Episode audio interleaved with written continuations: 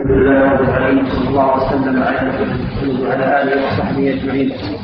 قال المؤلف رحمه الله تعالى وعن عائشه رضي الله عنها قالت كان رسول الله صلى الله عليه وسلم إذا اغتسل من الجنابة يبدا فيغسل يديه ثم ثم يفرغ على يمينه ثم يفرغ بيمينه على شماله فيغسل فرجه ثم يتوضأ ثم ياخذ الماء فيسكن أصابعه من وصول الشعر ثم حفل ثلاث حفلات على رأسه.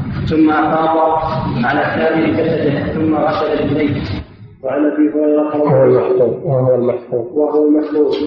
وعن أبي هريرة رضي الله عنه قال سمعت رسول الله صلى الله عليه وسلم يقول إن أمتي يكون يوم القيامة غرا مقدرين لاثر الوجوه فمن استطاع منكم أن يطيل غرته فليفعل متفق عليه واللفظ لمسلم وعن عائشة رضي الله عنها قالت كان رسول الله صلى الله عليه وسلم يجب التيمم في ترجله وفي ترجله وتنعله وطهوره وفي شأنه كله.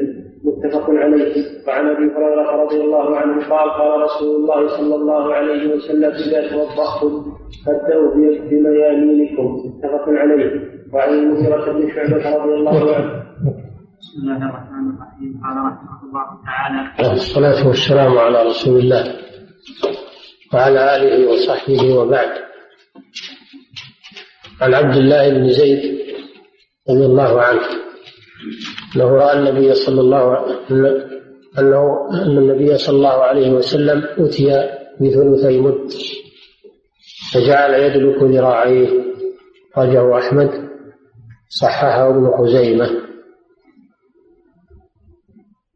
هذا في مقدار الماء الذي كان يتوضأ به صلى الله عليه وسلم. قال رأى النبي صلى الله عليه وسلم أتي بثلثي مد والمد ربع الصاع. النبوي ربع الصاع النبوي. لأن الصاع النبوي أربعة أمداد والمد قدر ما يملأ الكفين مجموعتين ممدودتين كما يقوله صاحب القاموس. المد هو ما يملأ الكفين المجموعتين ممدودتين وهو ما يسمى بالحفنة. فالصاع النبوي أربع حفنات باليدين حفنات في اليدين ممدودتين. هذا هو الصاع النبوي. ف النبي صلى الله عليه وسلم في هذا الحديث توضأ بثلثي مد يعني بثلثي الحفنة بثلثي الحفنة من الماء. وهذا ماء قليل. ومع ذلك اكتفى به النبي صلى الله عليه وسلم في وضوئه. فدل هذا على على أنه مطلوب تقليل الماء في الوضوء. وهذا أقل ما روي في مقدار وضوئه صلى الله عليه وسلم. هذا أقل ما روي. وأكثر ما روي في وضوئه صلى الله عليه وسلم أنه كان يتوضأ بالمد ويغتسل بالصاع من الماء. كان يغتسل بالصاع من الماء ويتوضأ بالمد. وهو ربع الصاع. هذا أكثر ما روي في مقدار الماء الذي كان يتطهر به صلى الله عليه وسلم من الحدثين الأكبر والأصغر. وفي رواية عبد الله بن زيد هذه بيان الحد الأدنى. أقل ما روي أنه ثلث مد. وعلى كل حال الحديث يدل على مشروعية الاقتصاد. مشروعية الاقتصاد في ماء الطهارة وأنه لا يجوز الإسراف في صب الماء في الاغتسال ولا في الوضوء. وحسب المؤمن أن يقتدي بالرسول صلى الله عليه وسلم. ولا يكثر من صب الماء لأن صب الماء إسراف.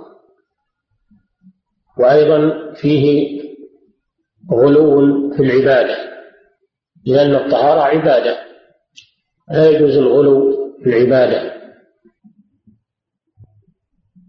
فينبغي للمسلم أن يلاحظ هذا وأن يقلل من الماء في الاغتسال ومن الماء في الوضوء. أما الإكثار من صب الماء فهذا منهي عنه. وأيضا ربما يكثر من صب الماء ولا يتطهر. يبقى من جسده أو من أعضائه شيء لا يصيبه الماء. فليس المدار على كثرة صب الماء إنما المدار على إسباغ الوضوء. ولو كان بماء قليل كل ما قل الماء فهو أحسن. سواء كان يتوضأ من إناء أو يتوضأ من بحر أو يتوضأ من نهر أو يتوضأ من آه، بركة وجابية فإنه لا يسرف في صب الماء. أو يتوضأ من من بزبوز كما هو معروف الآن. سيتوضأون الناس الآن من بزابيز صنابير. فإن المسلم يلاحظ الاقتصاد في صب الماء فلا يصب من الماء إلا بقدر ما يكفي لطهارته. هذا هو المطلوب. هذه مسألة. والمسألة الثانية في الحديث قوله يدلك ذراعيه. يدلك ذراعيه والدلك معناه إمرار اليد على العضو. إمرار اليد مع الماء على العضو. بقصد أن يتبلغ العضو بالماء. والدلك مستحب. دلك مستحب. وإنما الواجب جريان الماء على العضو. هذا هو الواجب. إذا جرى الماء على العضو كفى سواء دلكه أو لم يدلكه. ولكن إذا دلكه فهو أبلغ وأحسن. أدل هذا الحديث على مسألتين. المسألة الأولى شرعية الإقلال من الماء في الطهارة. وأن يحرص الإنسان على الاقتداء بالنبي صلى الله عليه وسلم. أن هذا هو السنة؟ أما الإسراف في صب الماء فإن فيه مفاسد. أولا أنه إهدار للماء بغير فائدة. ثانيا أنه غلو في العبادة. ثالثا أنه يسبب الوسواس. يسبب الوسواس. الإنسان إذا أكثر من صب الماء فإنه يصاب بالوسواس. فيظن أنه لم يتطهر ويكثر من صب ويظن لو لم يتطهر ويكثر وهكذا فلا يقف عند حد إذا عود الإنسان نفسه الاقتصاد في الماء والعمل بالسنة كان ذلك أضبط لطهارته وأعظم لأجره وأبعد عن الوسواس. المسألة الثانية استحباب دلك الأعضاء في الوضوء. وليس ذلك بواجب عند جمهور أهل العلم. ليس بواجب عند جمهور أهل العلم. لأنه ذكر فعل النبي صلى الله عليه وسلم وذكر الفعل لا يدل على الوجوب إنما يدل على الاستحباب. والواجب هو جريان الماء على العضو هذا هو الواجب. قالوا عنه رضي الله عنه أنه رأى النبي صلى الله عليه وسلم يمسح أذنيه بغير الماء الذي أخذه لرأسه. تقدم لنا في صفة وضوء النبي صلى الله عليه وسلم أنه أنه كان يمسح أذنيه ظاهرهما وباطنهما. يمسح أذنيه ظاهرهما وباطنهما. إذا مسح رأسه. وفي هذا الحديث أنه يمسح الأذنين بماء جديد غير الذي مسح به رأسه. هذا ما يدل عليه هذا الحديث. وبه أخذ الإمام أحمد في رواية عنه وهي التي في متن الزاد. حيث عد من سنن الوضوء أخذ ماء جديد للأذنين في متن الزاد يقول من سنن الوضوء أخذ ماء جديد للأذنين عملا بهذه الرواية. ولكن الذي عند مسلم من أصل هذا الحديث أنه أخذ أنه مسح رأسه مسح رأسه بماء غير فضل يديه الذي عند مسلم وعند غيره أيضا أنه صلى الله عليه وسلم مسح رأسه بماء غير فضل يديه.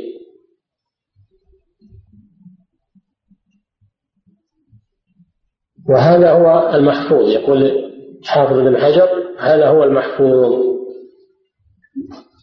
فتكون الرواية الأولى شاذة. الرواية الأولى شاذة لأن ما خالف المحفوظ فهو شاذ. الشاذ هي الرواية المخالفة لرواية الثقات. الحديث إذا خالف رواية الثقات فإنه يكون شاذا. وهذه الرواية مخالفة يعني أخذ ماء جديد للأذنين مخالفة لرواية الثقات. فإن رواية الثقات أنه لم يأخذ ماء جديدا للأذنين وإنما أخذ ماء جديدا لمسح رأسه ومنه الأذنان. فإذا أراد أن يمسح رأسه بعد غسل يديه فإنه يأخذ بللا جديدا من الماء يمسح به رأسه وأذنيه لأن الأذنين من الرأس فيمسحهما ببقية بلل الرأس لأنهما منه. هذا هو المحفوظ عن رسول الله صلى الله عليه وسلم. فيدل هذا الحديث على الرواية الصحيحة بأنه يجب على المتوضي أن يأخذ ماء جديدا لمسح رأسه غير فضل الماء الذي غسل به يديه لأن اليدين عضو مستقل والرأس عضو مستقل. فلا يمسح الرأس بفضل اليدين يعني بالبلل الباقي بعد اليدين لأن الرأس عضو مستقل يحتاج إلى ماء جديد. هذا ما تفيده الرواية الصحيحة وأما رواية أنه يأخذ ماء للأذنين خاصة فهذا شاذ ولا يعمل به. هذا الذي يفيده حديث عبد الله بن زيد بروايتيه.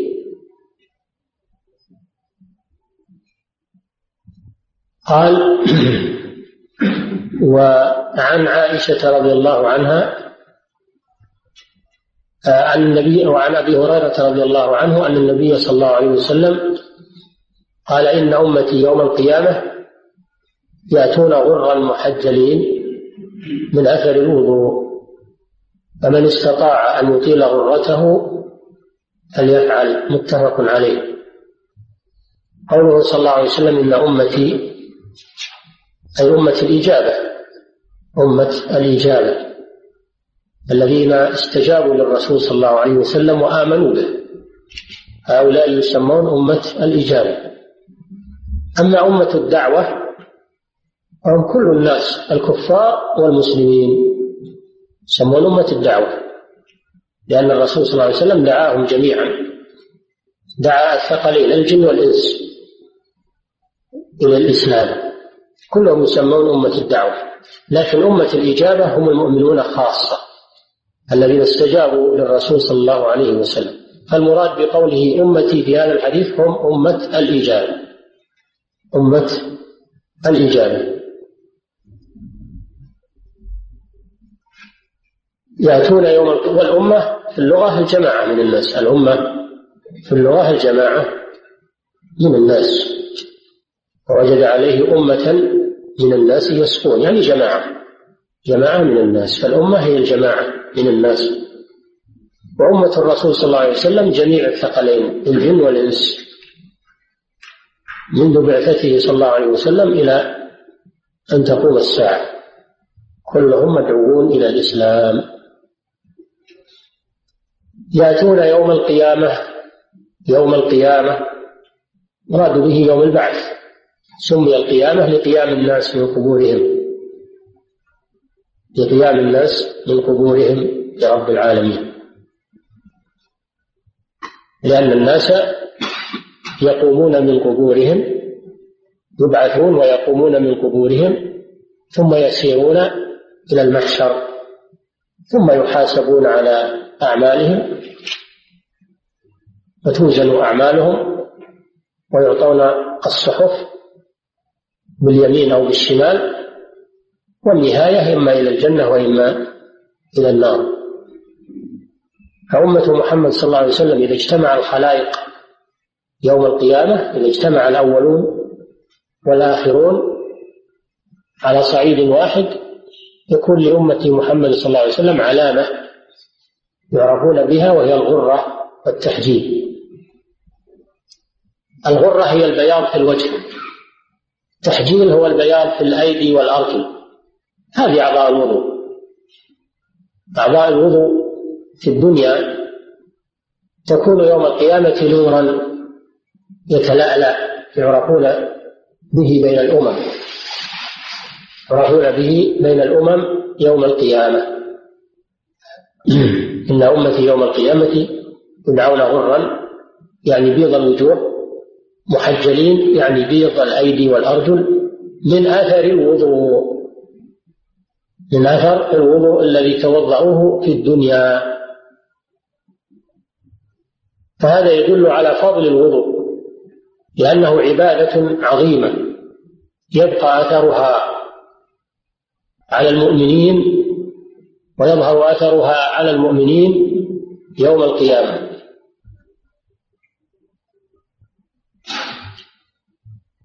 قال فمن استطاع أن يطيل غرته أن يطيل غرته فليفعل.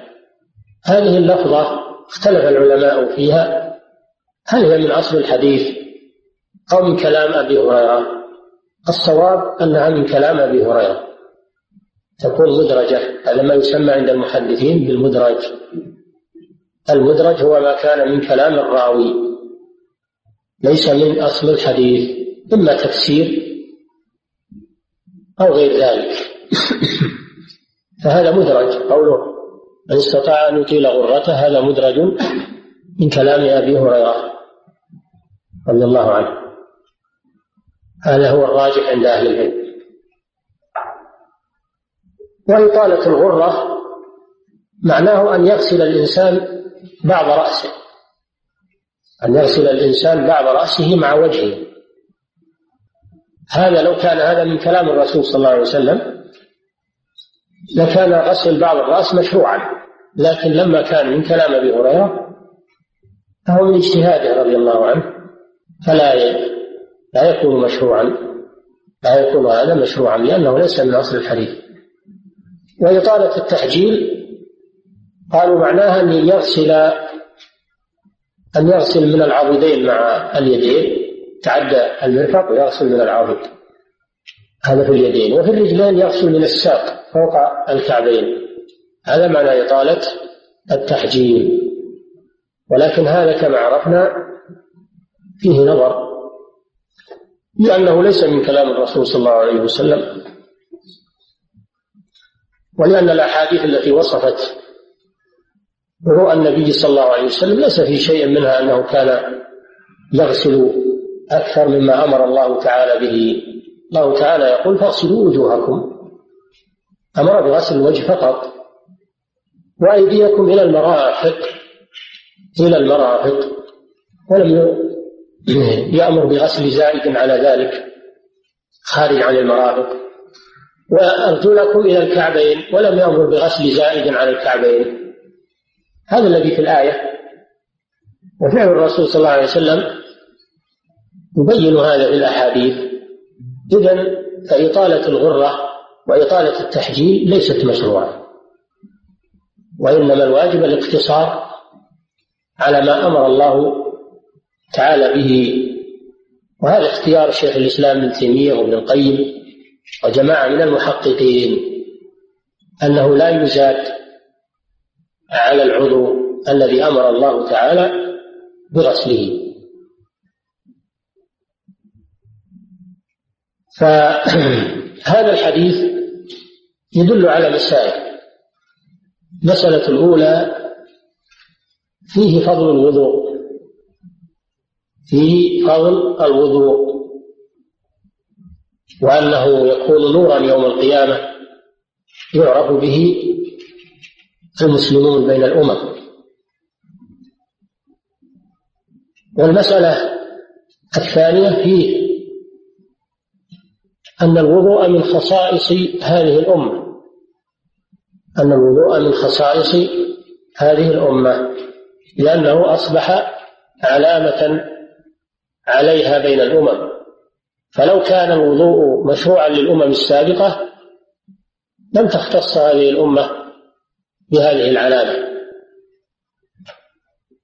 فهذا دليل على أنه خاص بهذه الأمة. هذا هو القول الراجح. ومن العلماء من يرى أن الوضوء عام لكل الأمم ولكن الراجح أنه خاص بهذه الأمة. كل أمة لها شريعة. لكل أمة جعلنا منكم شرعة ومنهاجا. المسألة الثالثة قضية طالة الغرة والتحجيل. وعرفنا أن الراجح فيها أنها غير مشروعة. لأن الحديث ينتهي عند قوله من آثار الوضوء وأما من استطاع أن يطيل غرته فهذا من كلام أبي هريرة مدرجا في الحديث فلا يؤخذ منه حكم شرعي. إنما هو اجتهاد منه رضي الله عنه. قالوا عن عائشة رضي الله عنها أن النبي صلى الله عليه وسلم كان يعجبه كان يعجبه التيامن في تنعله وفي ترجله وفي طهوره وفي شأنه كله. يعجبه يعني أنه صلى الله عليه وسلم كان يستحسن ويحب فالإعجاب معناه هنا الاستحسان وحب هذا الشيء كان يعجبه يعني كان يستحسن ويحب هذا الشيء. التيامن يعني البداءة باليمين. البداءة التيامن معناه البداءة باليمين تقدم على اليسار. في تنعله يعني لبسه للنعلين. إذا أراد أن يلبس النعلين يبدأ بالرجل اليمنى ثم اليسرى. وإذا أراد أن يخلع النعلين يبدأ باليسرى يخلع اليسرى ثم اليمنى. الخلع بالعكس. هذا التنعل. والترجل معناه تسريح الشعر شعر رأسه صلى الله عليه وسلم. لأنه كان يسرح شعر رأسه بالمشط كده بالمشط. ويصلحه عليه الصلاة والسلام. فيبدأ بيمين الرأس يبدأ بيمين الرأس. فإذا أراد الإنسان أن يرجل شعر رأسه يستحب أن يبدأ باليمين. إذا أراد أن يحلق إذا أراد أن يحلق رأسه يبدأ باليمين. ثم الشمال يسار الرأس. وطهوره. هذا محل الشاهد من الحديث. طهوره. والطهور مصدر تطهر. يعني وكان إذا توضأ يبدأ بالميامن. فيغسل اليد اليمنى قبل اليسرى. ويغسل الرجل اليمنى قبل الرجل اليسرى. هذا من من مستحبات الوضوء.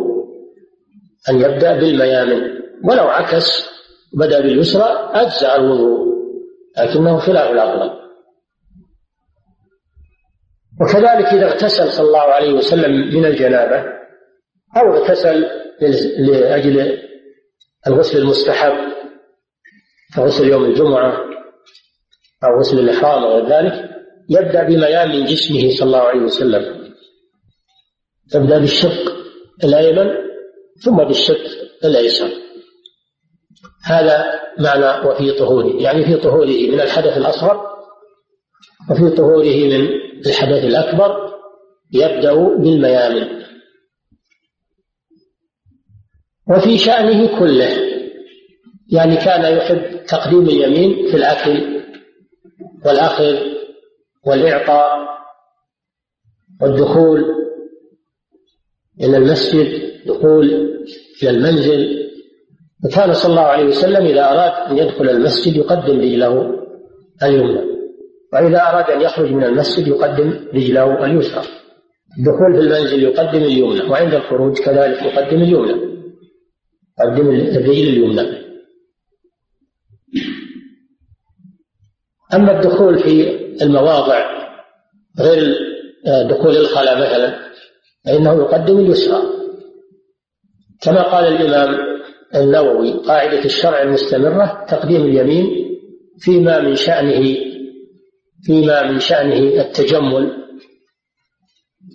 والتحسين وتقديم اليسرى فيما من شأنه إزالة الأذى فيقدم رجله اليمنى عند الدخول في المسجد ويقدم رجله اليسرى عند الخروج من المسجد لأن الدخول للمسجد هذا مستحسن خلاف الخروج من المسجد فإنه مباح ولكن ليس فيه ترغيب. كذلك إذا أراد إزالة الأذى من جسمه يزيله باليد اليسرى. إذا أراد أن يستنجي إذا أراد أن يستنجي أو أن يستنثر من الأنف يخرج المخاط من أنفه أو في الوضوء يخرج الماء من أنفه باليد اليسرى. إذا أراد أن يستاك يقبض المسواك باليد اليسرى لأن هذا إزالة أذى فإزالة الأذى تكون باليد اليسرى. أما التطيب والأشياء الطيبة فتكون باليد اليمنى تكريما لليمين. إذا فالقاعدة أن اليمنى تقدم في الأشياء المستطابة واليسرى تقدم في الأشياء المستقدرة كإزالة الأذى والدخول إلى الخلاء وما أشبه ذلك. هذا هو هدي النبي صلى الله عليه وسلم. كان يعجبه التيامن يعني يحبه ويستحسنه في تنعله وترجله وطهوره وفي شأنه كله.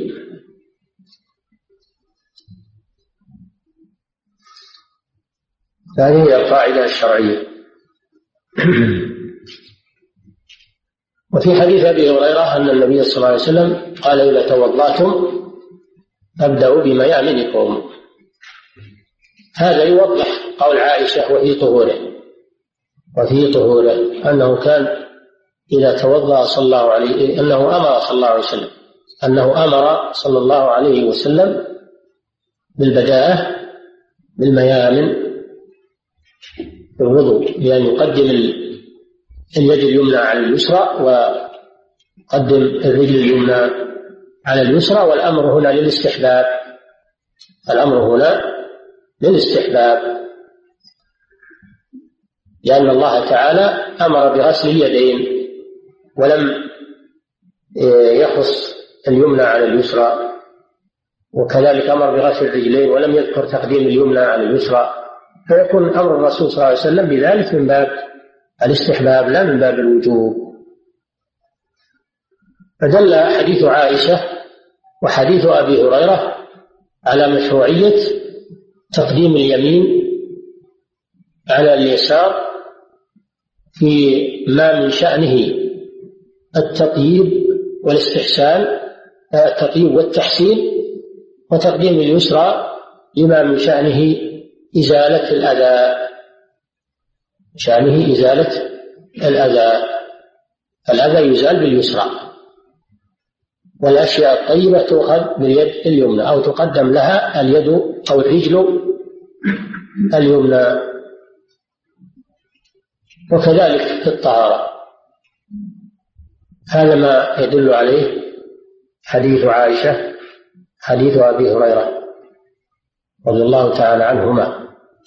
الله تعالى أعلم وصلى الله وسلم على نبينا محمد على آله وصحبه. بدأ لا لا سنة. سنة. لأن الآية أمرت بغسل اليدين والرجلين ولم تأمر بتقديم الناس. قاعدة طبعا أو لا هي قاعدة دائما هي قاعدة دائما. نعم. في هذا الثانية طبعا إذا لم يأخذ برأس الماء جديد واكتفى بما ما يجزي الوضوء. إذا إذا مسح الرأس بفضل اليدين لا يجزي. لا يجزي. نعم. لكن لو مسح الأذنين بفضل الرأس صح. لأن الأذنين من الرأس.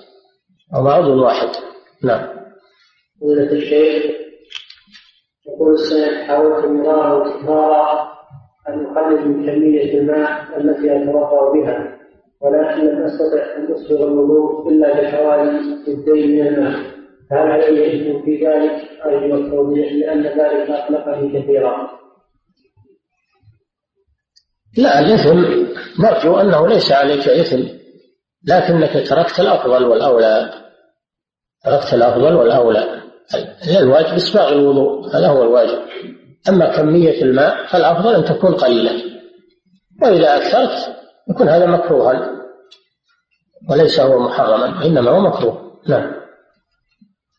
يقول ما هو الصالح عن وجوب التخليل بين الأصابع وقد ورد الأمر به في حديث دقيق بن صدرة رضي الله عنه. لأنه لم يذكر في الأحاديث الصحيحة التي وصفت وضوء النبي صلى الله عليه وسلم ولم يذكر في الآية ولم يذكر في الآية تخليل ولأنه تكميل تخليل إنما هو تكميل. من التكميليات فهو مستحب وليس بواجب الواجب وصول الماء إلى ما بين الأصابع هذا لا بد منه. أما التخليل هذا إنما هو أمر تكميلي مثل الدلك مثل الدلك إن حصل فهو أحسن وإن لم يحصل فإنه ليس بلازم نعم. يقول عندما أتى بالوضوء فإنني أكثر من الجلوس في الحمام وذلك بتنزل من النوم فهل فهل ينبغي أن أطيل في ذلك. وأحيانا أحس أنه بعد الوضوء ما زال شيء في الدقة. أرجو بيان الطريقة الصحيحة في ذلك. هذه آفة يشكو منها كثير من الناس اليوم. ابتلوا بالوسواس. ابتلوا بالوسواس. فهي آفة ظهرت في الناس خصوصا الشباب. فالواجب أن المسلم لا يلتفت إلى الوسواس. يترك الوسواس ويرفضه ويستعيذ بالله من الشيطان. فإذا تركه ولم يلتفت إليه فإنه يزول عنه بإذن الله يزول عنه بإذن الله. لكن إذا تفاعل مع الوسواس وأهمه فإنه يزيد عليه لأن الشيء لأن الوسواس من الشيطان. وهناك شيطان يحضر عند الوضوء قال له الولهان يوسوس للإنسان. فينبغي أو يجب على المسلم أن لا يلتفت إلى الوسواس. هذه من ناحية الناحية الثانية ينبغي أن يجعل وقتا بين تبوله وبين الوضوء. يعني لا يتبول عندما يريد الوضوء وإنما يقدم التبول في فترة في فترة يمكن أن ينشف ذكره فيها حتى يتوضأ وضوءا سليما. أما الذي يتبول ثم يتوضأ في الحال فهذا كثيرا ما يصاب بالوسواس. فالذي ننصح به أن لا يتبول عند ما يريد الوضوء لا يتبول وإنما يقدم تبول قضاء الحاجة في وقت سابق للوضوء بحيث يمكنه أن ينشف حتى ينقطع عنه هذا الوسواس. نعم. يقول كلام الصحابي إذا لم إذا لم يخالف أحد من الصحابة وكان بحكم المرفوع أي نفس كلام ابن المرأة من استطاع ألا يعتبر هذا حجة ولو كان اجتهادا؟ ليس في حكم المرفوع هذا. هذا ليس في حكم المرفوع.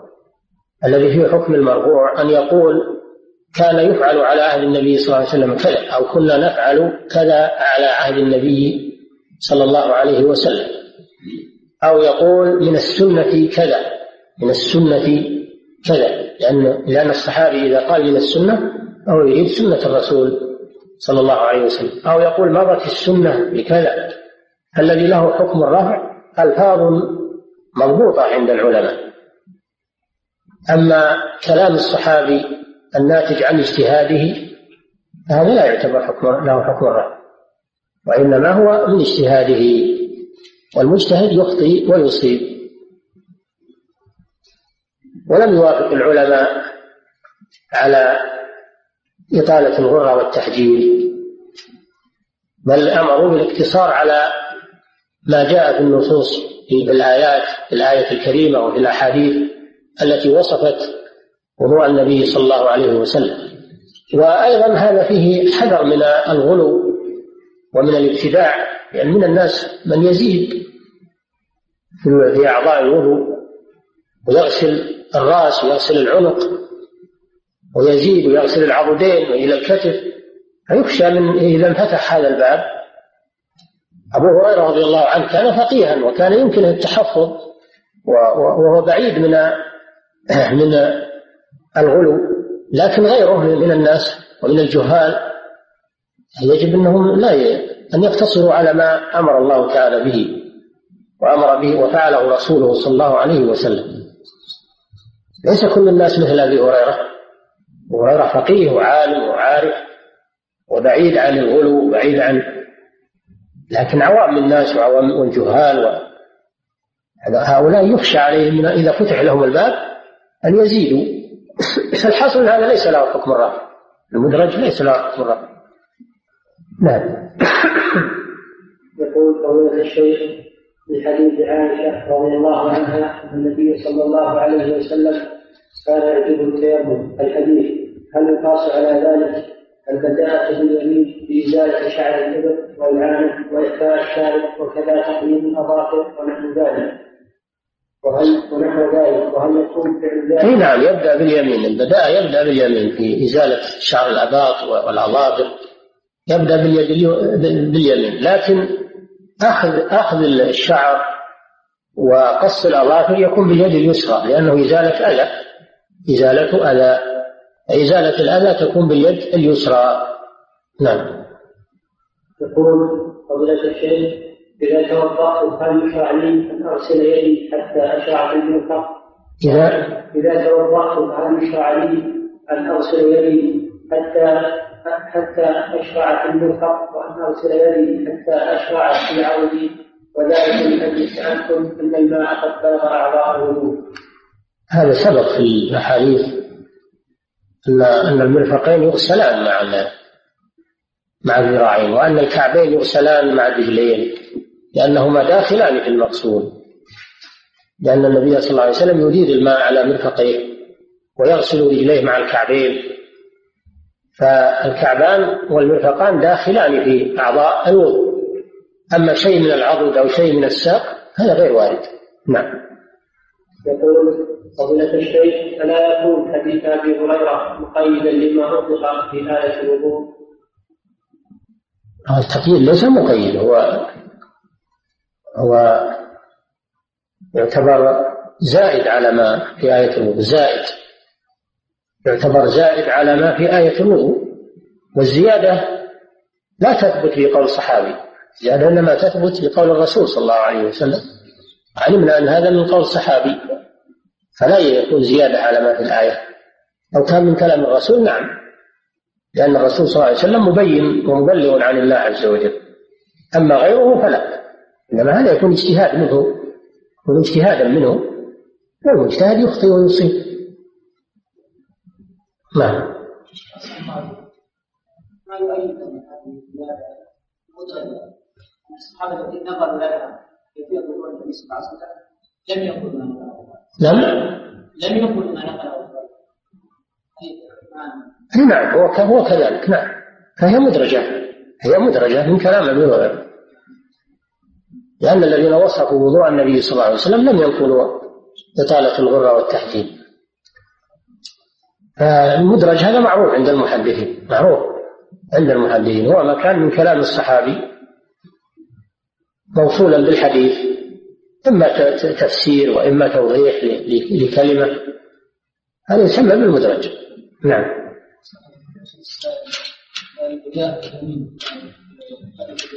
نعم. نعم.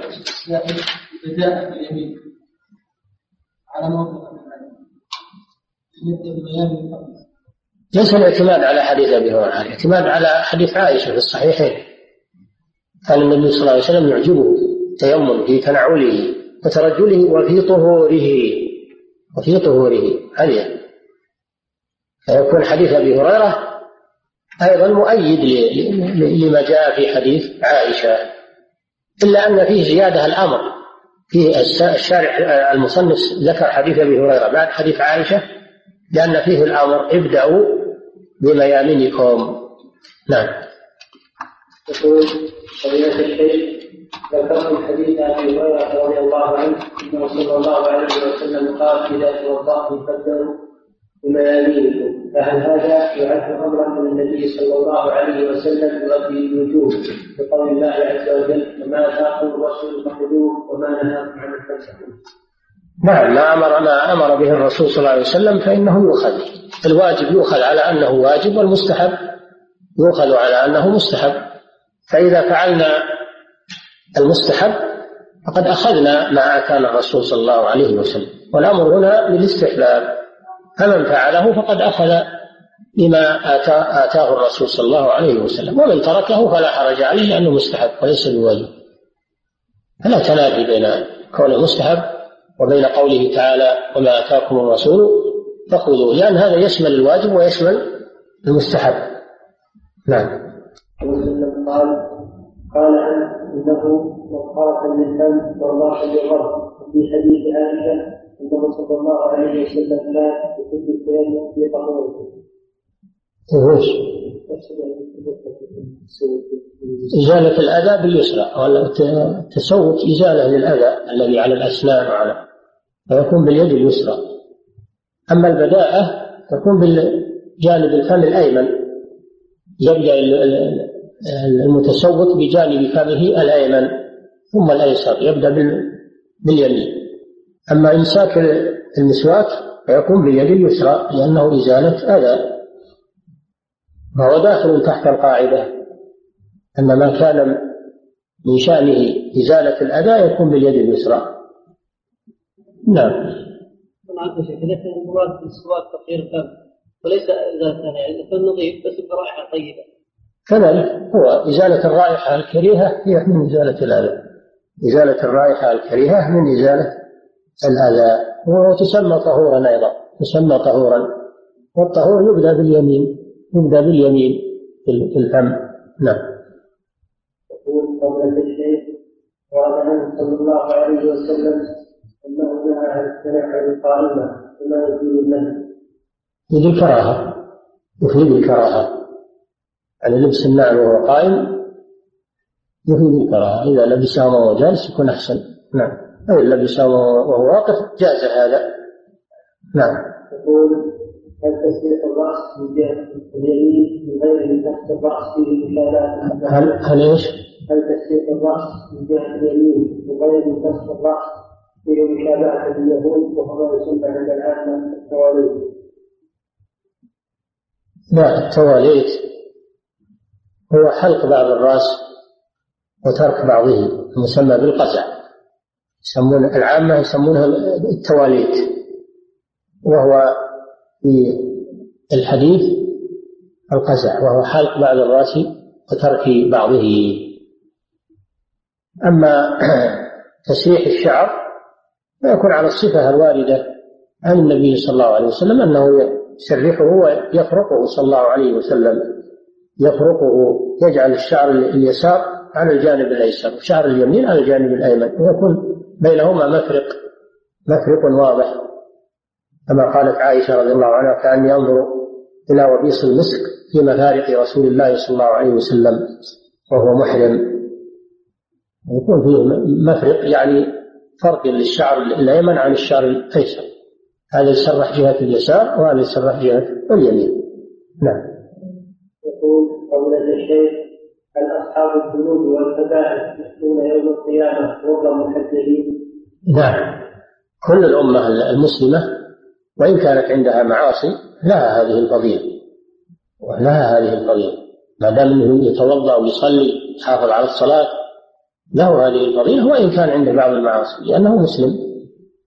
نعم. يقول لماذا نقول اليد الشمال ونقول اليسرى وما معنى اليسار والشمال؟ سواء. يسار أو شمال كله سواء. هل يجوز أن نقول للناس للناس جالسين في الشمال اصحاب الشمال؟ لا ما يجوز أن نقول لهم أصحاب الشمال لأن هذه كلمه كلمة ذم. هذه كلمة ذم. لا نقول لهم أصحاب الشمال. نعم. يقول فضيلة الشيخ هل الأفضل في الوضوء أن يكون جالسا أو واقفا وهل ورد في ذلك أثر؟ لا أعلم شيئا في هذا والأمر واسع. إذا توضأ جالس أو توضأ وهو واقف خصوصا الوقت الحاضر. صار الناس يتوضأون من صنابير الحنفيات المرتفعة لا بأس في هذا إن شاء الله. الأمر في هذا واسع. نعم. ها؟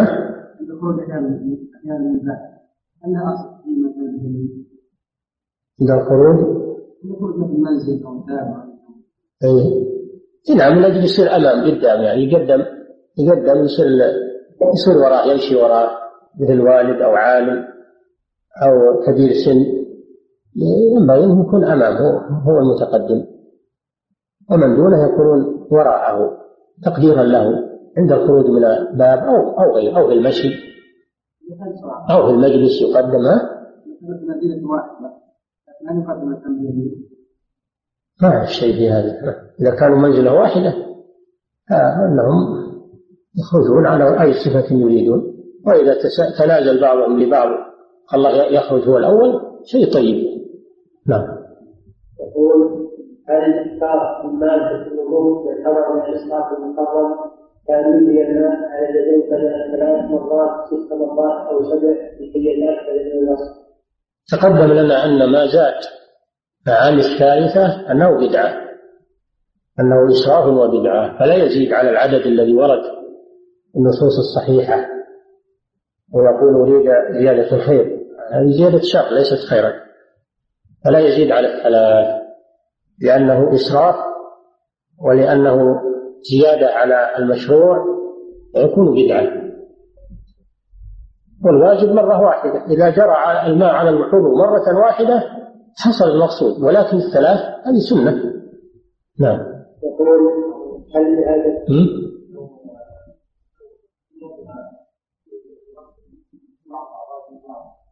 لا بأس.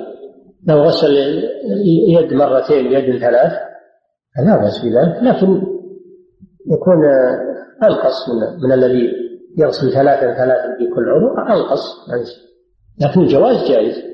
نعم. وهل هذه اليدين إذا مكنت الرأس في المسح واجبة أم يكتفى بالإمرار فقط؟ المقصود أن يمسح جميع رأسه على أي صفة كان. هذا هو المقصود والمجزي ولكن إذا طبق الروايات الواردة عن الرسول صلى الله عليه وسلم فهذا أفضل بأن يبدأ من مقدم رأسه ويمر يديه إلى قفاه ثم يردهما إلى المكان الذي بدأ منه هذا أفضل. وإلا فالمجزي أن يمسح رأسه بأي صفة كان يمسح جميع رأسه بأي صفة كان. نعم. يقول الشيخ عن أن المحفوظ عن النبي صلى أن المحفوظ عن النبي صلى الله عليه وسلم البداءة باليمين في الوضوء ولم يرد نص انه بدا اليسار ولو مره ولم يقل عنه ذلك أيضا مع العلم أنه ورد جمله من الأحاديث فيها الأمر بالبدء باليمين. الذي يصرف هذا إلى الاستحباب هو الإجماع. إجماع أهل العلم على أن البداءة باليمين ليست واجبة. مع والإجماع مستند إلى القرآن. وهو أن الله أمر بغسل اليدين وأمر بغسل الرجلين ولم يذكر اليمين قبل الشمال. الإجماع على هذا عند أهل العلم يدل على أنه مستحب على أن هذا من المستحبات. نعم. يقول ألا يكون ألا يكون أبو هريرة أدرى بضرورته من غيره لأن قول لأن قول أهل الصحابي حديث الرسول صلى الله عليه وسلم أقرب للصواب من قول غيره.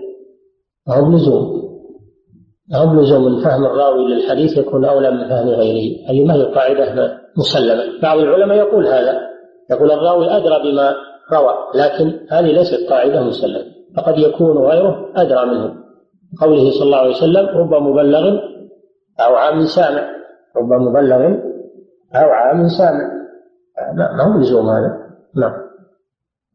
يقول فضيلة الشيخ رجل ساق قطعة من السيارة في موقف الورود وبعد فترة أراد أن يرجع هذه القطعة ولكن ما استطاع المنزل من الدخول إلى الموضع. وأيضا بعد أن السيارة التي أخذ منها القطعة فماذا يفعل؟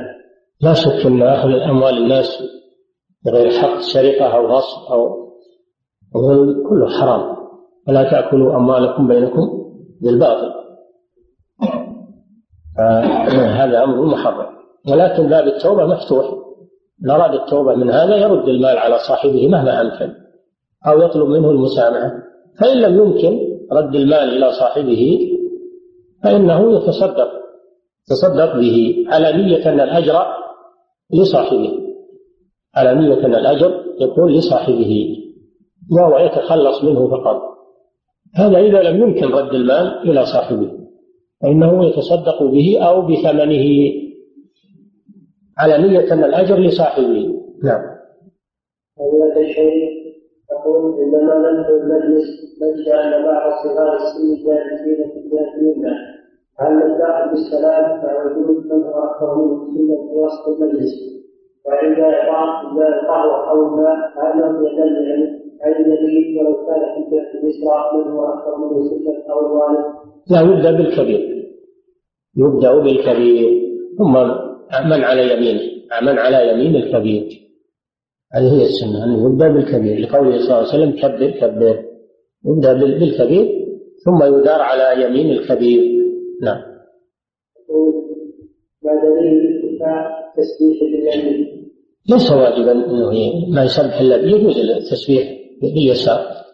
يجوز التسبيح باليسار ولكن الأفضل الأفضل التسبيح باليمين لأن لأن داخل في القاعدة اليمنى لما يستطاب والتسبيح هذا من الأمور الطيبة عبادة.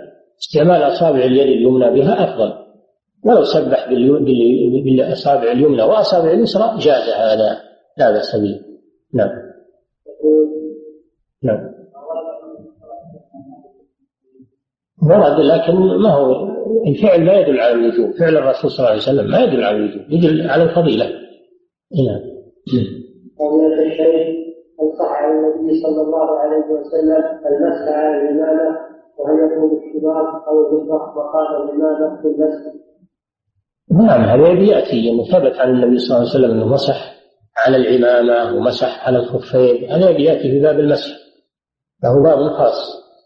أما الإشمار والغترة هذه ما تقوم مقام العمامة. لا تقوم مقام العمامة. العمامة شيء مشدود ومثبت يصعب نقضه. أما الغتر والإشمار هذه ما هي مثبتة. هذه ما هي مثبتة.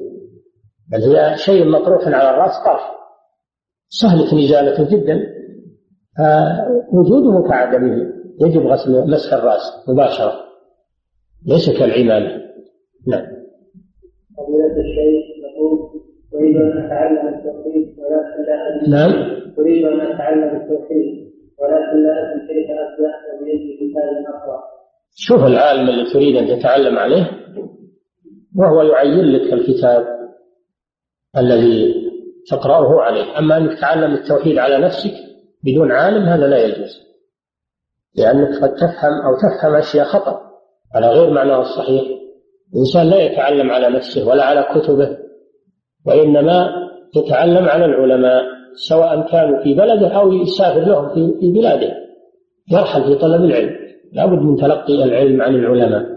فإذا اخترت عالما من العلماء أو وجدت عالما من العلماء يدرس فإنه هو الذي يعين لك الكتاب المناسب إن شاء الله. نعم. يقول هل الإمامة الغفرة هذا في السؤال الأول الغترة والشمار والعصابة كلها ما تقوم مقام العمامة. العمامة معروفة. شيء يطوى على الرأس ويكون أكوار بعضها فوق بعض وتثبت بالذؤابة أو بالتحنيك الذي يكون تحت الإنذار تحت الحنك. تكون ثابتة ونقضها يشق. عند كل وضوء. فلذلك الشارع رخص في مسحها تسهيلا على الناس. يعني ما يقعد كل مرة يتوضأ ينقض العمامة ثم إلى فرغ من الوضوء يروح يطويها ويلفها ويصلحها هذا يشق على المسلمين. أما الغطرة والشماء والعصابة هذه أشياء سهلة ما نزعها سهل. ولا تقوم مقام العمامة. نعم. فضيلة الشيخ فلا يجوز قوله صلى الله عليه وسلم تثبت انه خاص بالحديث لا ما هو هذا قاعدة. هذه قاعدة شرعية أن الكبير يقدم لسنه. يقدم لسنه إكراما له. الحديث ليس منا من لم يوقر كبيرنا ويرحم صغيرنا. توقير الكبير هذا من من من, من السنة ومن السنة إكرام للشيبة المسلم الأحاديث في هذا كثيرة ومن ذلك تقديمه في الكلام وتقديمه في الخروج وتقديمه في الجلوس نعم من إجلال الله إن من إجلال الله إكراما للشيبة المسلم نعم والله تقدم الوالد على الكبير في السن لو كان أصغر الوالد ها؟ القهوة ولا أنا عندي الوالد وعنده واحد من أكبر قدم الوالد عليه من باب بر الوالدين إذا كان عندك والد وعندك واحد أكبر من السن. أي.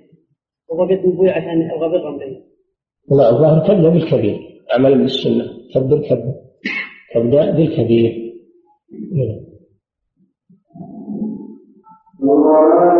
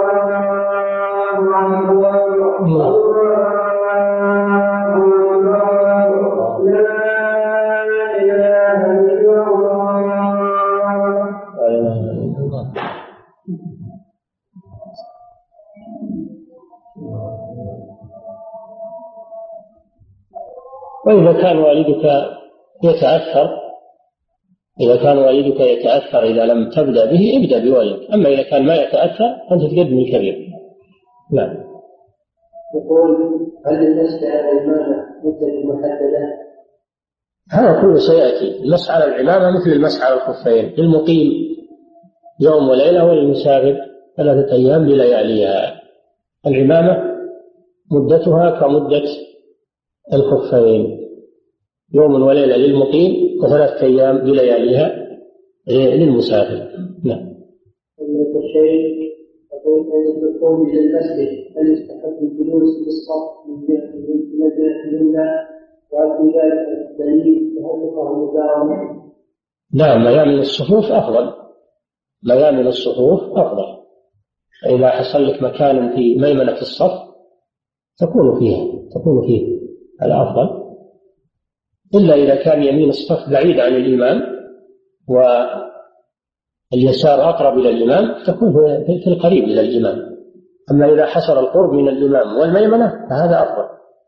إن الله وملائكته يصلون على ميامن الصفوف. نعم. يقول ما حكم بطاقة الفيزا من البنوك؟ بطاقة الفيزا معناه تقدم للبنوك مبلغ من المال ثم يعطونك هذه البطاقة تروح تشتري من محلات معينة متفقين انهم وياه عليها تشتري منها ثم يحاسبونه. هم بدلا عنك يسددون له ويأخذون منك زيادة هذا ربا هذا قرض ربوي. لأن تسديدهم عنك قرض وأخذوا عليه زيادة فهو ربا. قد صدر فيه قرار من هيئة كبار العلماء ومن اللجنة الدائمة بأنه حرام الفيزا هذه حرام. لأنها ربا. لأن المحلات تسدد عنك بزيادة تأخذها منك إما مقدمة وإما مؤخرة. ما أعرف أنا كله سواء كل الفيزا كلها حكمها واحد. لأنهم يأخذون فلوس عليها. يأخذون فلوس عليها. بعضهم يأخذها يقول هذه تكاليف. سميها تكاليف. هذا احتيال احتيال على الزيادة. سميها تكاليف أو عمولة. الأسماء لا تغير الحقائق. هذه ربا لأنهم يسددون عنك في مقابل الزيادة هذه اللي يأخذونها. نعم. ها؟ ها؟ ما ما يمكن ما يأخذون فلوس. هم يأخذون عند قطع الفيزا يأخذون عند قطع الفيزا تقدم لهم 400 ريال أو أكثر. يسمونها عمولة. أو أو بدل أتعاب يقولون. هذا هو الفلوس اللي لا لا. ما يمكن إنهم يخدمونك بدون شيء. لا لا ما يمكن إنهم يعطون. البطاقة غير فيه البطاقة اللي تسحبها من البنوك لك حساب من البنك ورصيد مودع بالبنك وتدخل البطاقة يطلع لك فلوس على قدر حاجة هذه ما فيها شيء. لكن الفيزا لا. الفيزا تروح للمحلات وتشتري منها ولا تدفع شيئا. اللي يدفع البنك أو المحل. ثم هو يحاسبك بعدين ويأخذ منك زيادة. هذا الكلام فيه. فرق في فرق بين البطاقة وبين الفيزا. نعم. حاجة للربا. حاجة للربا. حول الفلوس وخذهن من هناك حولهن على على اعطهم بنك هنا يحولهن على فرع له. في في البلد الذي تريد الذهاب إليه تجدها هناك. تسحبها من هناك تحويل أمر سهل جدا. نعم.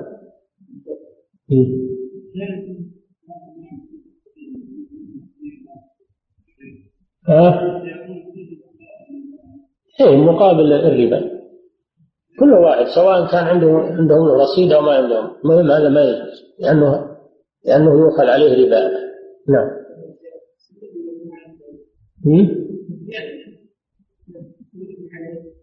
عليك وعليه لعن الله آكل الربا وموكله فالذي يدفع له موكل للربا يدخل في اللعنة نعم. ذكرتم حفظكم الله فيما معناه انه بعد الكفار بالسلام نرد عليهم في قولنا وعليكم هذا اذا قال لنا السلام أو قالوا السلام وهذا يعتبر قوله تعالى وياتيكم تحيه هذا في حق المسلمين. هذا في حق المسلمين. إذا حييتم بتحية فحيوا بأحسن منها أو ردوها. هذا في حق المسلمين. أما الكفار فقد بين حكمه الرسول صلى الله عليه وسلم. أن تقول وعليكم ولا تزيد على ذلك. نعم. فضيلة الشيخ إن كثيرا من الأشخاص يستخدم عمالا من الخارج. هم يعملون كيف يشاءون ويطالبهم بمبلغ معين عند نهاية عند نهاية كل شهر. سواء حصل هذا العامل على عمل يكتسبون أم يحصل على عمل. كان يجب عليهم ثلاثمائة ريال شهريا يدفعونه له يقال خلفهم يعملون أخبارا بأن التي شاءوا هذه معروفة معروفة هذه مسألة معروفة. يستخدمون عمال ما لهم بهم حاجة ولا عندهم أعمال. خلونهم يشتغلون عند الناس ويأخذون عليهم ضريبة يومية أو شهرية. حرام هذا لا يجوز. لأن الاستخدام لا يسمح به إلا لمن عنده عمل يحتاج إلى عمال يشتغلون عنده. أما أنه مقاول يمسك مقاولات يحتاج عمال أو مزارع عنده مزرعة تحتاج إلى عمال أو عند السيارات تحتاج إلى سائقين يستخدم سائقين. فالحاصل أنه إذا كان هو بحاجة إلى العمال عنده عمل هذا المسموح به. أما إنسان ما عنده عمل يستخدم عمال لأجل يشغلهم عند الناس ويأخذ منهم هذا لا يجوز حرام. وصدر فيه قرار هيئة كبار العلماء من عشر سنين وأعلن في الصحف. ولا يجوز هذا لأنه لأنه خلاف ما خلاف ما أذن فيه ولي الأمر. وأيضا أكل تعب هؤلاء الناس وفرض مبلغ عليهم. قد يحصلون عليه وقد لا يحصلون هذا ظلم. لا يجوز. المسموح إن كان عندك عمل تستخدم عمال بقدر عملك. ما عندك عمل لا تستخدم عمال. خلى المسلمين يستريحون من الكفرة اللي ملأوا البلاد الآن. يجيبون حتى الكفرة والوثنيين والبوذيين والسيخ والثانيين المجوس ولاوي ينشرونه في بلاد المسلمين. هذا لا يجوز يا عباد الله. حرام. نعم. بالنسبة للمسلمين بالنسبة ما يجوز إلا إن كان عندك عمل. إذا كان عندك عمل ما يخالف. عندك عمل تجاري عندك عمل زراعي عندك عمل مباني عندك عمل آه، سيارات تحتاج إلى سائقين. ما يخالف. هذا كله جائز. ما دام عندك عمل هذا كله جائز بالراتب الذي تتفق أنت وإياهم عليه. أما إنسان يتاجر بتعب الناس وعرق الناس يعتبر هؤلاء كالبهائم يكده ويأخذ غيعه هذا ما يجوز. نعم. من لا يجب إنه إنه يؤدب اللي استقدمهم يجب إنه يؤدب وأنهم ينزعون ويسفرون إلى بلادهم لأنهم جاءوا غير نظامي لأن مجيئهم غير نظامي غير مسموح به. نعم. إلى رجل إلى رجل يستبين منه مال فقال لا يمكن شيء من المال الآن فلا تجد لدي شعب صافي أو مسمى فإن أردت أن أخبرك إياه بشرط أن تبيع فيه منه من غير ذلك ولا تنسب ولا تبيع إن كان مسمح وذلك بعد سنة أو ستة أشهر أو نحوه فما حكم ذلك الذهب في هذه الحالة؟ إذا أقرضك الذهب على أن ترد مثله سواء بسواء القرض جائز تقرض ذهب أو أو فضة على أن ترد مثله سواء بسواء من غير زيادة فالقرض جائز لا بأس به. أما إذا طلب منك زيادة فهذا لا يجوز لأنه ربا. نعم. قضية ما قال أن عيسى عليه السلام مات ثم رفعه الله إليه وقصده بالموت انقطاع الحياة وبعد البحث تبين له غير ذلك. وكانت بقوله مستهلا بقوله تعالى إذ قال الله يا عيسى إني متوفيك ورافعك إلي الآية هل هذا فيه قول؟ قال الله بغير نعم. اللي يقول إن عيسى عليه السلام توفي وفاة الموت ثم رفع هذا قول على الله بلا علم. إن عيسى لم يتوفى وفاة الموت. لم يتوفى وفاة الموت لأنه لا زال حيا عليه الصلاة والسلام في السماء وسينزل في آخر الزمان. ويحكم بدين الإسلام ثم يموت بعد ذلك يموت بعد ذلك في آخر الزمان. أما التوفي المذكور في قوله إني متوفي في قوله تعالى إني متوفيك هذا غير وفاة الموت. لأن الله سمى النوم وفاة وهو الذي يتوفاكم بالليل ويعلم ما جرحتم بالنهار. فالوفاة قد تكون بالموت وقد تكون بغير الموت. وتوفي عيسى عليه السلام المذكور في القرآن هو بغير الموت. بغير الموت رفع حيا عليه الصلاة والسلام بل رفعه الله إليه. ما قال رفع روحه؟ بل قال رفعه رفعه والرفع يشمل الروح والبدن فهو حي عليه الصلاة والسلام. هذه عقيدة المسلمين في المسيح عليه السلام ورفعه إلى السماء أنه رفع حيا وينزل في آخر الزمان ويقتل الدجال ويعمل بدين الإسلام ويكون تابعا لمحمد صلى الله عليه وسلم ثم يتوفى بعد ذلك كغيره من بني آدم. الوفاة المعروفة اللي هي مفارقة الروح للبدن. هذا في آخر الزمن. نعم. فضيلة وأنا لا أريد هذه السيارة وإنما أريد أن أستفيد من ثمنها بعد بيعها فهل هذا هذا هو التورط؟ نعم هذا هو التورط وهو جائز عند الجمهور بشرط أنك ما تبيعها على الدائن ما تبيعها على الدائن وإنما تبيعها على غيره. تبيعها في السوق على غير الدائن تستفيد من ثمنها. هذه مسألة التورط جمهور أهل العلم على أنها جائزة. للحاجة إلى ذلك. ولأن فيها آه، إبعادا عن الربا والمرابات. فيها قضاء حوائج الناس وفيها بعد عن الربا وأيضا آه، فيها مثل ما ذكرنا مساعدة للفقير لأن الفقير ما يجد من يقرضه ما يجد من يقرضه القرض الشرعي معنى للقرض الربوي في البنوك فلا يجوز هذا. أما لو وجد من يقرضه القرض الشرعي فلا حاجة إلى مسألة التورط. لكن ما وجد أحد يقرضه فيعمل بمسألة التورط بشرط أن لا يبيعها على الدائن وإنما يبيع